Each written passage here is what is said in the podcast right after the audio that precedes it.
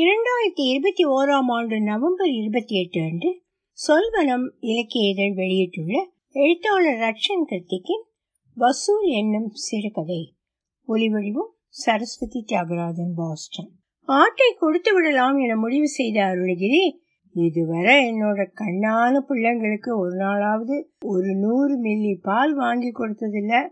ஒரு பிறந்த ஆட்டுக்குட்டியின் மேலே இருக்கிறத ஐய கூட அதோட தாய் ஆடு சரியா நக்கிராத நிலையில தான் இந்த ஆடு என்னோட வீட்டுக்கு வந்து சேர்ந்தது. அது வந்த நாள்ல இருந்து அதுக்கு தினமும் பால் பச்சை புல் இலை தழன்னு போட்டு இவ்வளவு நாளும் கஷ்டப்பட்டு வளர்த்ததுக்கு ஒரு பலனும் இல்லாமல் போகுதேன்னு நினைக்கும் போது தான் வாழ்க்கை மேலேயே ஒரு கசப்பு ஏற்படுது. கண்டால் எழு கேட்டால் கொடுன்னு சொல்றது அறத்துக்கான செயல்தான். ஆனால் இடையில நான் செய்த செலவுகளையெல்லாம் யாருக்கிட்ட போய் கேட்கறது? என்று யோசித்த போது அருணகிரிக்கு ஆட்டுக்குட்டி தன்னுடைய வீட்டிற்கு வந்து சேர்ந்ததை பற்றி நினைக்காமல் இருக்க முடியவில்லை. பள்ளிக்கூட கோடை விடுமுறை என்பதால் அருணகிரியின் மூத்த மகன்களான இசக்கியும் வேலனும் தாய் புனிதாவோடு சேர்ந்து காற்றாலையை செய்த வேலைக்கு அந்த வார சம்பளத்தை வாங்குவதற்காக காலை உணவை முடித்த கையோடு ஒப்பந்தக்காரரை சந்திக்க சென்றிருந்தான் வேலன். அருணகிரி புனிதா தம்பதிக்கு வேலன் இரண்டாவது மகன் என்றாலும் ஏதாவது முக்கிய காரியங்களுக்கு மூத்த மகன் இசக்கி இருந்த போதும் வேலனைத்தான் அனுப்பி வைப்பார்கள். அதற்கு காரணம் வேலன் சற்று துடுக்கானவன் பொறுப்பானவன் என்பதை எல்லாம் விட குடும்ப அக்கறை உள்ளவன். ஆளும் பதினாறு வயது என்று கணித்து விட முடியாத அளவில் ஆறடி உயரம் இருந்தான். இசக்கிக்கு தம்பி என்று சொன்னால் யாரும் அவ்வளவு எளிதில் நம்பிவிட மாட்டார்கள். வேலை சென்றிருந்த சமயத்தில் ஒப்பந்தக்காரர் அவரது ஒப்பந்த தொகை விஷயமாக முக்கிய ஒப்பந்ததாரரை சந்திக்க சென்றிருந்தார். ஒப்பந்தக்காரரின் வருகைக்காக நீண்ட நேரமாக ஒப்பந்தக்காரரின் வீட்டிலேயே காத்திருந்த வேலனுக்கு அவரது மனைவி மூலமாக ஒப்பந்த தொகை இன்னும் கைக்கு வந்து சேரவில்லை. சம்பளம்னு கேட்டு யாராவது வீட்டுக்கு வந்தாங்கன்னா இன்னைக்கு கிடைக்காது நாளைக்கு வர சொல் என்று தகவல் தர சம்பளம் கிடைக்காததால் திரும்பி வர பேருந்து கட்டணத்துக்கு கையில் பணம் இல்லாததால் அந்த ஊரிலிருந்து வேலனின் ஊருக்கு காட்டு வழியே செல்லும் ஒத்தையடி பாதையில் ஊருக்கு திரும்பி கொண்டிருந்தான். மத்தியானம் சாப்பிடாததாலும் நீண்ட தூரத்தை பசியில் நடப்பதாலும் உண்டான கால் வெளியால் பொத்துக்கொண்டு வந்த கோபத்தையும் அழுகையையும் தனக்குள் அடக்கியவாறு ஊரை நோக்கி வந்து கொண்டிருந்தான். கருத்து நின்ற மழை மேகங்கள் இப்பவே பெய்யவா? இன்னும் சற்று நேரம் தாமதித்து பெய்யவா என்று மின்னலை தூதாக்கி மிரட்டி கொண்டிருந்தது. அப்போது வேலன் சென்று கொண்டிருந்த திசையிலிருந்து மே மே என்று இளம் ஆட்டுக்குட்டியின் கதறல் சத்தம் ஒத்தையாக கேட்டது. ஒத்தையாக ஒலிக்கின்ற சத்தத்தை அறிந்துவிடும் ஆவல் உள்ளத்தை ஆட்கொள்ள வேலன் நடையில் சற்று வேகம் கூட்டி நடந்தான். நடக்க நடக்க சத்தம் அவனை அருகில் நெருங்கிக் கொண்டே இருந்தது. அறியும் ஆவல் மேலும் அதிகரிக்க நடையை இன்னும் கொஞ்சம் எட்டி போட்டான் சென்று கொண்டிருந்த திசையிலிருந்து கேட்ட சத்தம் இப்போது இடதுபுறம் இருந்த புதருக்குள் கேட்டது. புதருக்கருகில் சென்று பார்த்ததும் அதுவரை கடுகடுவென்று இருந்த முகம் லேசாக மலர்ந்தது. அங்கே சற்று நேரத்துக்கு முன் பிறந்த ஒரு செம்மறியாட்டுக்குட்டி இருந்தது. பெற்றவுடனே குழந்தையை இரக்கமில்லாமல் குப்பை தொட்டியில் வீசிவிட்டு செல்லும் மானிட ஜென்மமாய் ஒரு ஆடு மாறியிருந்தது. வேலனை பார்த்து தள்ளாடி தள்ளாடி நடைபயின்று வந்த ஆட்டுக்குட்டி வேலனின் கால்களை முட்டிக்கொண்டு தாய் ஆட்டின் மடியில் பால் குடிப்பதைப் போல காம்புகளை தேடியது. ஆட்டுக்குட்டியை கையில் தூக்கி நிமிர்ந்து அதன் முகம் பார்த்தவனின் கண்கள் நாலாபுரம் சுழன்று ஆட்டுக்கூட்டம் ஏதாவது அருகில் தென்படுகிறதா? என தேடியது.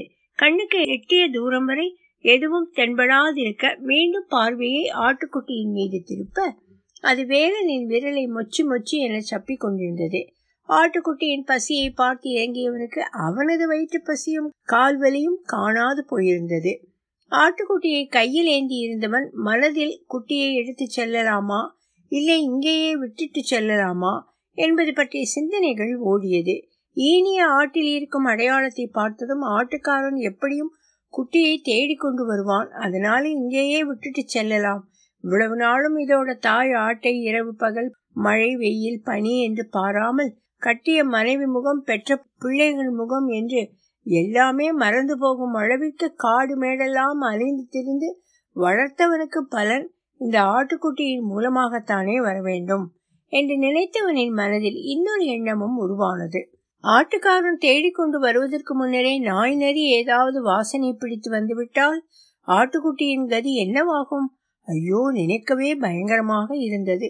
ஒரு சமயம் ஆட்டுக்காரன் குட்டியை தேடி பார்த்துவிட்டு காணாமல் நாய் நரி ஏதாவது தின்றிருக்கும் என்று ஏற்கனவே முடிவு பண்ணி சென்றிருந்தால் என்ற கோணத்திலும் ஒருவேளை நாய் நரி ஏதாவது தின்றிருக்கும் என்று நினைப்பு வந்து தேடி வராதிருந்து விட்டால் என்று பலவிதமான கேள்வி கணைகளை தனக்குள்ளே தொடுத்து கொண்ட வேலனின் காதுகளில் தூரத்தில் ஒரு நரி ஊழையிடும் சத்தம் கேட்க ஒரு தெளிந்த நீரோடையைப் போல ஆட்டுக்குட்டியை கையில் தூக்கி கொண்டு நடக்கலானான் ஞாயிற்றுக்கிழமையும் நாளுமாக வெறும் சோற்றை மட்டும் சமைத்து வைத்துவிட்டு மகன் சம்பளத்தோடு வருவான். அப்புறம் வசதிக்கு ஏற்றாற் போல குழம்பு ஆக்கி கொள்ளலாம் என்று வழிமேல் விழிவைத்து காத்திருந்தாள் புனிதா. வெறும் சாதத்தை எப்படி சாப்பிடுவது என்று அருணகிரியின் மூத்த மகன் இசக்கியும் மகள் கல்யாணியும் பசியில் வாடி போயிருந்தனர். இசக்கி புனிதாவிடம் ஏனம்மா இந்த கருவண்டா போக சொன்ன. நான் போயிருந்தா எப்போ வந்திருப்பேனே? அவன் எங்க பராக்கு பார்த்துட்டு நிக்கானோ?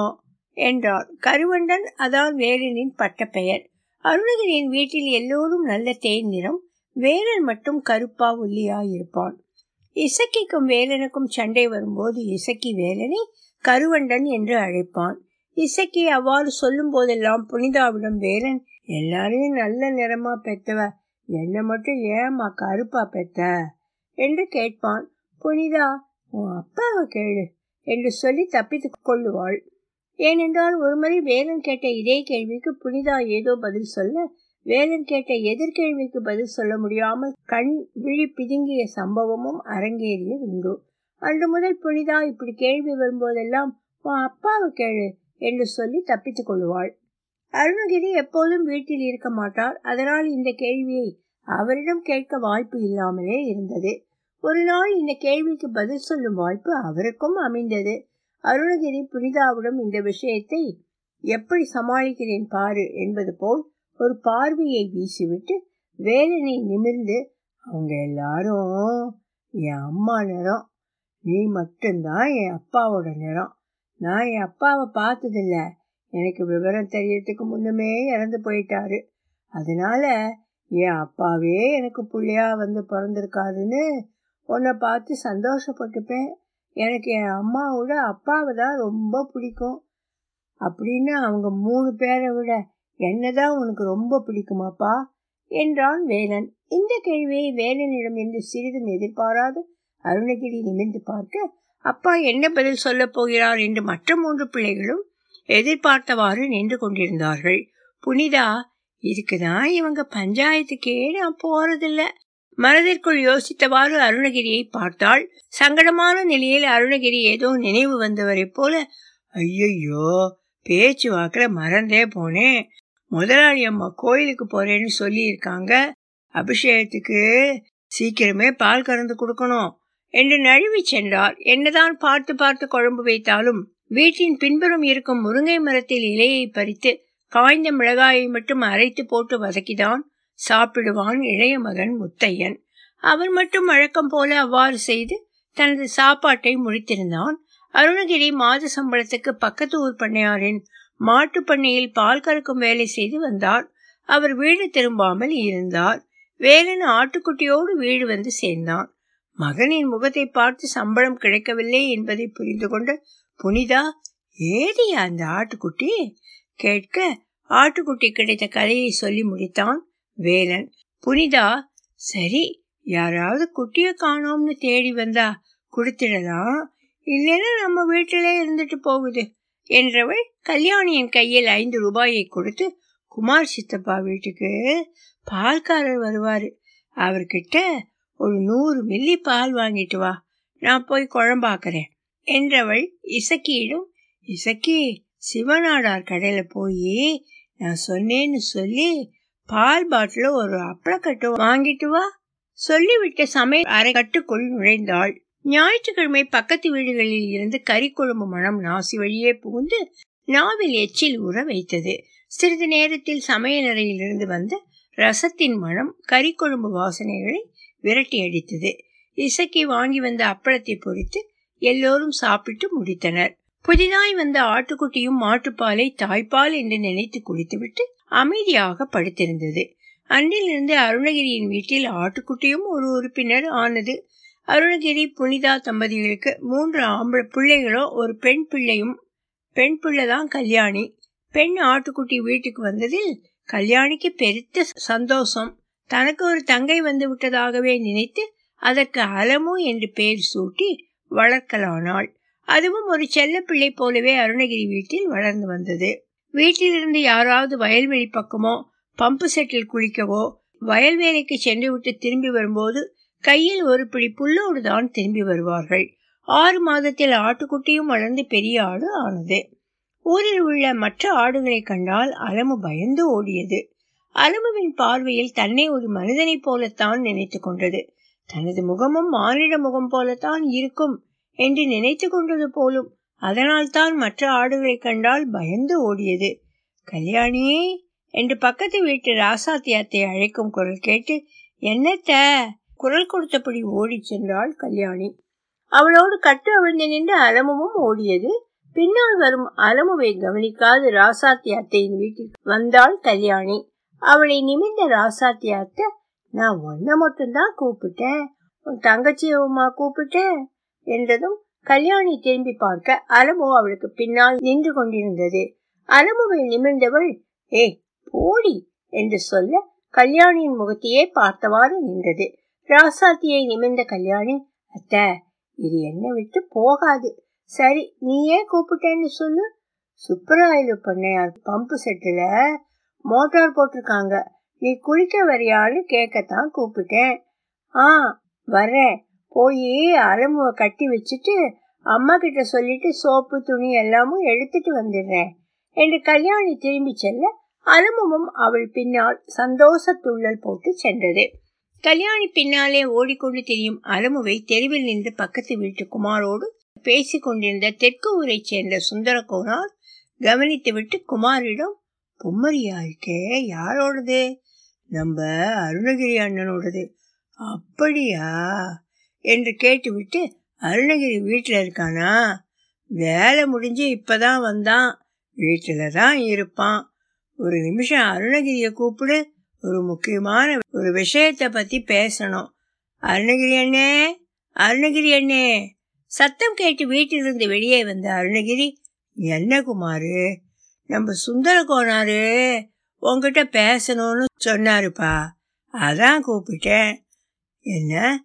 கோனாரா என்றவாறு அருணகிரி இருவரின் அருகில் வர ஒண்ணுமில்ல சும்மா தான் ஒண்ணுமில்லாததுக்கா ஆளை விட்டு கூப்பிட்ட? நீ குசலம் விசாரிக்கவே கால் படி கேட்குற ஆளுன்னு எனக்கு தெரியும். சொல்ல வந்த விஷயத்த சும்மா சொல்லு அது வந்து அருணகிரி உன் வீட்டுக்குள்ள ஒரு பொம்மரி ஓடி வந்ததை பார்த்தேன். அதை கொடுக்கறியான்னு கேட்கத்தான் கூப்பிட்டேனப்பா. சொல்லிவிட்டு அருணகிரியின் பதிலை எதிர்பார்க்காமலே தொடர்ந்து ஆமா அருணகிரி உங்களை மாதிரி ஆளுங்க. கெடா குட்டியானா வாங்கி வளர்ப்பீங்க. நீ என்ன பொம்மரிய வாங்கி வளர்க்குற? இப்போ ஒத்த மரியா கிடந்தா எப்படி பலனுக்கு வரும்? அட நான் எங்க அதை காசு கொடுத்து வாங்கினேன்? என் நடு பையன் வெளியே போயிட்டு வரும்போது காட்டில் கிடந்ததுன்னு எடுத்துட்டு வந்தான். யாராவது தேடி வந்தா கொடுத்துடலாம்னு நினைச்சு வளர்த்தோம்.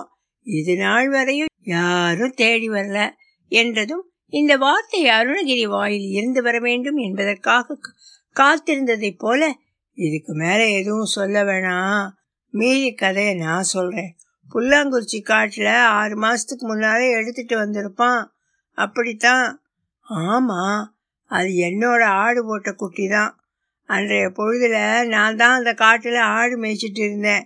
அந்த நேரத்துல திடீர்னு மழை வர்ற மாதிரி இருந்ததுன்னு ஆடுகளை விரசலா ஓட்டிட்டு போயிட்டேன். பட்டிக்கு போனதுக்கு அப்புறமா தான் குட்டி போட்ட ஆட்டை கவனிச்சேன். உடனே வந்து தேடி பார்த்தேன் குட்டி கிடைக்கல. நாய் நிறைய ஏதாவது தூக்கிட்டு போயிருக்கோம்னு நினச்சி திரும்பி போயிட்டேன். என் மகனும் நீ நினைக்கிறது போலவே நாய் நிறைய ஏதாவது கடிச்சு தின்னுட்டு போயிடும்னு நினச்சி தான் தூக்கிட்டு வந்திருக்கான். சரி இது கடா குட்டியா இருந்தா போனா போகுதுன்னு விட்டுட்டு போயிடுவேன். பொம்மரி நல்ல ஜாதி ஆடு. அதனால தான் கேட்குறேன் என் ஆட்டை கொடுத்துரு. என் பையன் எடுத்தா சொன்ன இடமும் நீ தொலைச்சதா சொல்கிற இடமும் ஒன்றா இருக்கிறதால ஆடு ஓ ஆடுங்கிறத நான் நம்புகிறேன் ஆனால் இதை விற்றா கூட நான் வாங்கி கொடுத்த பால் காசு வராதே. நீ சும்மா கொடுத்துருந்தா எப்படி தர்றது? அதுக்கு நான் என்னப்பா பண்ணுவேன்? அடுத்தவன் குட்டியை தூக்கிட்டு வரும்போது நீ எல்லாம் யோசிச்சிருக்கணும். அதுக்காக உன்னை சும்மா விட்டுற மாட்டேன். அடுத்து என் ஆடுகளில் ஏதாவது கெடா குட்டி போட்டதுன்னா சொல்லி விடுறேன். வா உனக்கு ஒரு குட்டி தாரேன். கோனார உன்னோட வார்த்தையை நான் நம்புகிறேன் இது பிறந்த குட்டியா என் வீட்டுக்கு வந்தது. இப்போ வளர்ந்து ஆடாக்கி பலன் தர்ற நிலையில இருக்குது. என் மகன் குட்டியா வீட்டுக்கு கொண்டு வந்ததுமே நான் தாயில்லாத ஆட்டுக்குட்டி ஆத்தா அருளோட நல்லா இருக்கணுங்கிறதுக்காக இது ஆடாகி ஈனுகிற முத கிடா குட்டிய நம்ம ஊர் அம்மனுக்கு நேர்த்திக்கடனா செலுத்திடலா வேண்டியிருக்கேன். அதனால அம்மனுக்கு நீ ஒரு கிடா குட்டியை தந்துட்டு ஆட்டை பிடிச்சிட்டு போ. இல்லைன்னா ஆத்தால ஏமாத்தின கோபத்துக்கு நம்ம ரெண்டு பேருமே ஆளாக வேண்டியது வந்துடும் உமக்கே தெரியும் அந்த ஆத்தால ஏமாத்தினா ஒன்றுக்கு பத்தா வசூல் பண்ணிடுவான்னு. என்று அருணகிரி சொன்னதும் அதுவரை ஆட்டை வாங்கி விட்டு செல்வது என்று உறுதியோடு இருந்த சுந்தரகோணார் மனதில் ஒருவித பயம் உருவாக அருணகிரியை நிமிர்ந்தவர் தப்பா நினைக்காத அருணகிரி இது கிடா குட்டியா இருந்தா உங்ககிட்ட இதை கேட்டிருக்கவே மாட்டேன். புருவ குட்டியா இருந்ததால தான் கேட்டேன். பொதுவா எங்களை மாதிரி ஆடு வளர்க்குறவங்க இனிமேல ஆடு வளர்க்க போறதில்ல. அப்படிங்கிற நிலைமை வந்தாலே ஒழிய புருவ கொடுக்க மாட்டோம். சரி நீயும் புள்ள குட்டிக்காரனா போயிட்ட. உன் நிலைமையும் பார்க்க வேண்டியது இருக்கு. நான் உனக்கு ஒரு கடா குட்டியை தந்துட்டு அப்புறம் ஆட்டை பிடிச்சிட்டு போறேன் என்றவர் அருணகிரி குமரன் இருவரிடமும் விடைபெற்று சென்றார். அருணகிரியை நிமிர்ந்த குமாரு அண்ணே நான் உன்னை கூப்பிட்டதால என்னையும் இதில் உடந்தன்னு தப்பா நினைச்சிடாத. கோனார் மனசு இப்படி ஒரு நினப்பை வச்சுக்கிட்டு என்னை கூப்பிட சொல்லியிருக்காருங்கிறத அவர் உங்ககிட்ட பேசும்போது தான் தெரிஞ்சுக்கிட்டேன். இதில் தப்பாக நினைக்க என்ன இருக்கு குமார். ஆட்டுக்காரன் என்னைக்காவது ஒரு நாள் கண்டுபிடிச்சிருவாங்கிறது எனக்கு தெரியும்.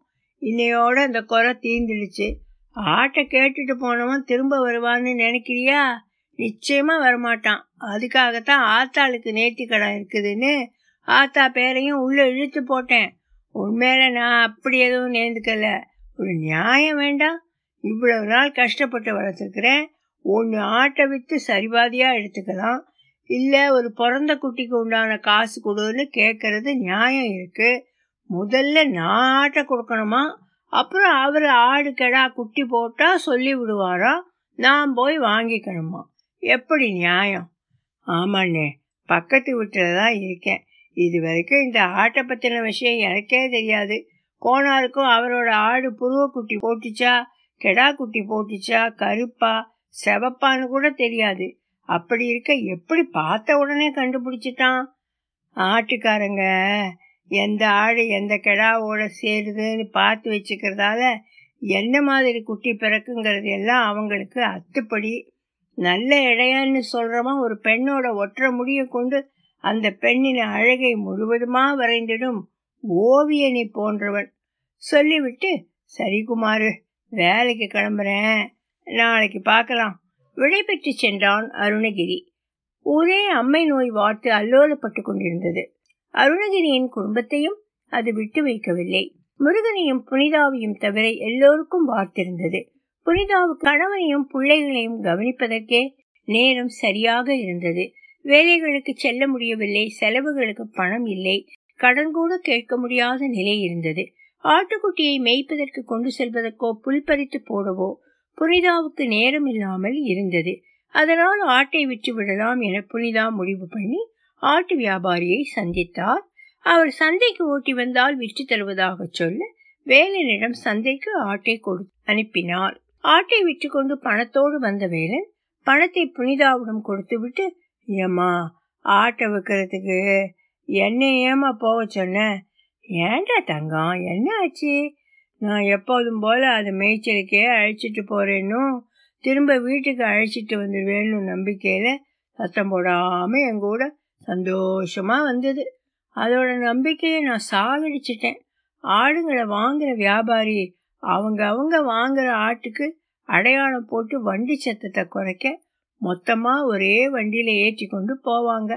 அப்படி அடையாளம் போடுறதுக்காக முடிய வெட்டின வியாபாரி நம்ம ஆட்டுக்கு தோலையும் சேர்த்து வெட்டிட்டான்.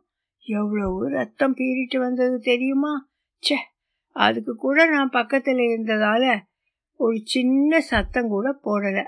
அந்த வண்டியில் ஏற்றினதும் நான் ஏறாம கீழே நின்னதை பார்த்துட்டு கதறிச்சு பாருங்க. அந்த கதறல் இன்னும் என் காதுக்குள்ள ஒழிச்சுக்கிட்டே இருக்குதம்மா. மனசே ஆறலை. அதை காட்டில் இருந்து குட்டியா இருக்கும்போது ஏன் தூக்கிட்டு வந்தோம்னு இப்போ நினைக்கிறேன்? அப்படியே விட்டுட்டு வந்திருந்தா அதுக்கு நடந்த அநியாயம் எனக்கு தெரியாமலே போயிருக்கும். வேறு சொன்ன வார்த்தைகள் புனிதா உட்பட அம்மை வார்த்து படுக்கையில் இருந்த எல்லோரும் கேட்டு கண் கலங்கிவிட சிறிது நேரம் அங்கே மௌனம் ஆட்கொண்டது. மௌனம் களைக்க புனிதா ஆட்டை திரும்பி வாங்கி தர சொல்லி வேலன் கொடுத்த பணத்தோடு வியாபாரியை காண சென்ற புனிதாவிடம் வியாபாரி ஒத்தையா வீட்டுல வளர்த்த ஆடுன்னு தெரிஞ்சதால ஆடு வளர்க்கிற சம்சாரிங்க யாரும் வாங்கறதுக்கு வரல. அதனால கசாப்பு கடைக்காரனுக்கு விட்டு கொடுத்தேன் என்றதும் பிள்ளைக்கு பிள்ளையா வளர்த்துட்டு கசாப்பு கடைக்காரனுக்கு வித்த பாவத்தை நான் எங்க போய் தொலைப்பேன் என்று புனிதா முழு பணத்தையும் அம்மன் கோயிலுக்கு உண்டியலில் போட்டுவிட்டு வீடு திரும்பினாள். ஒலிவடிவம் சரஸ்வதி தியாகராஜன் பாஸ்டன்.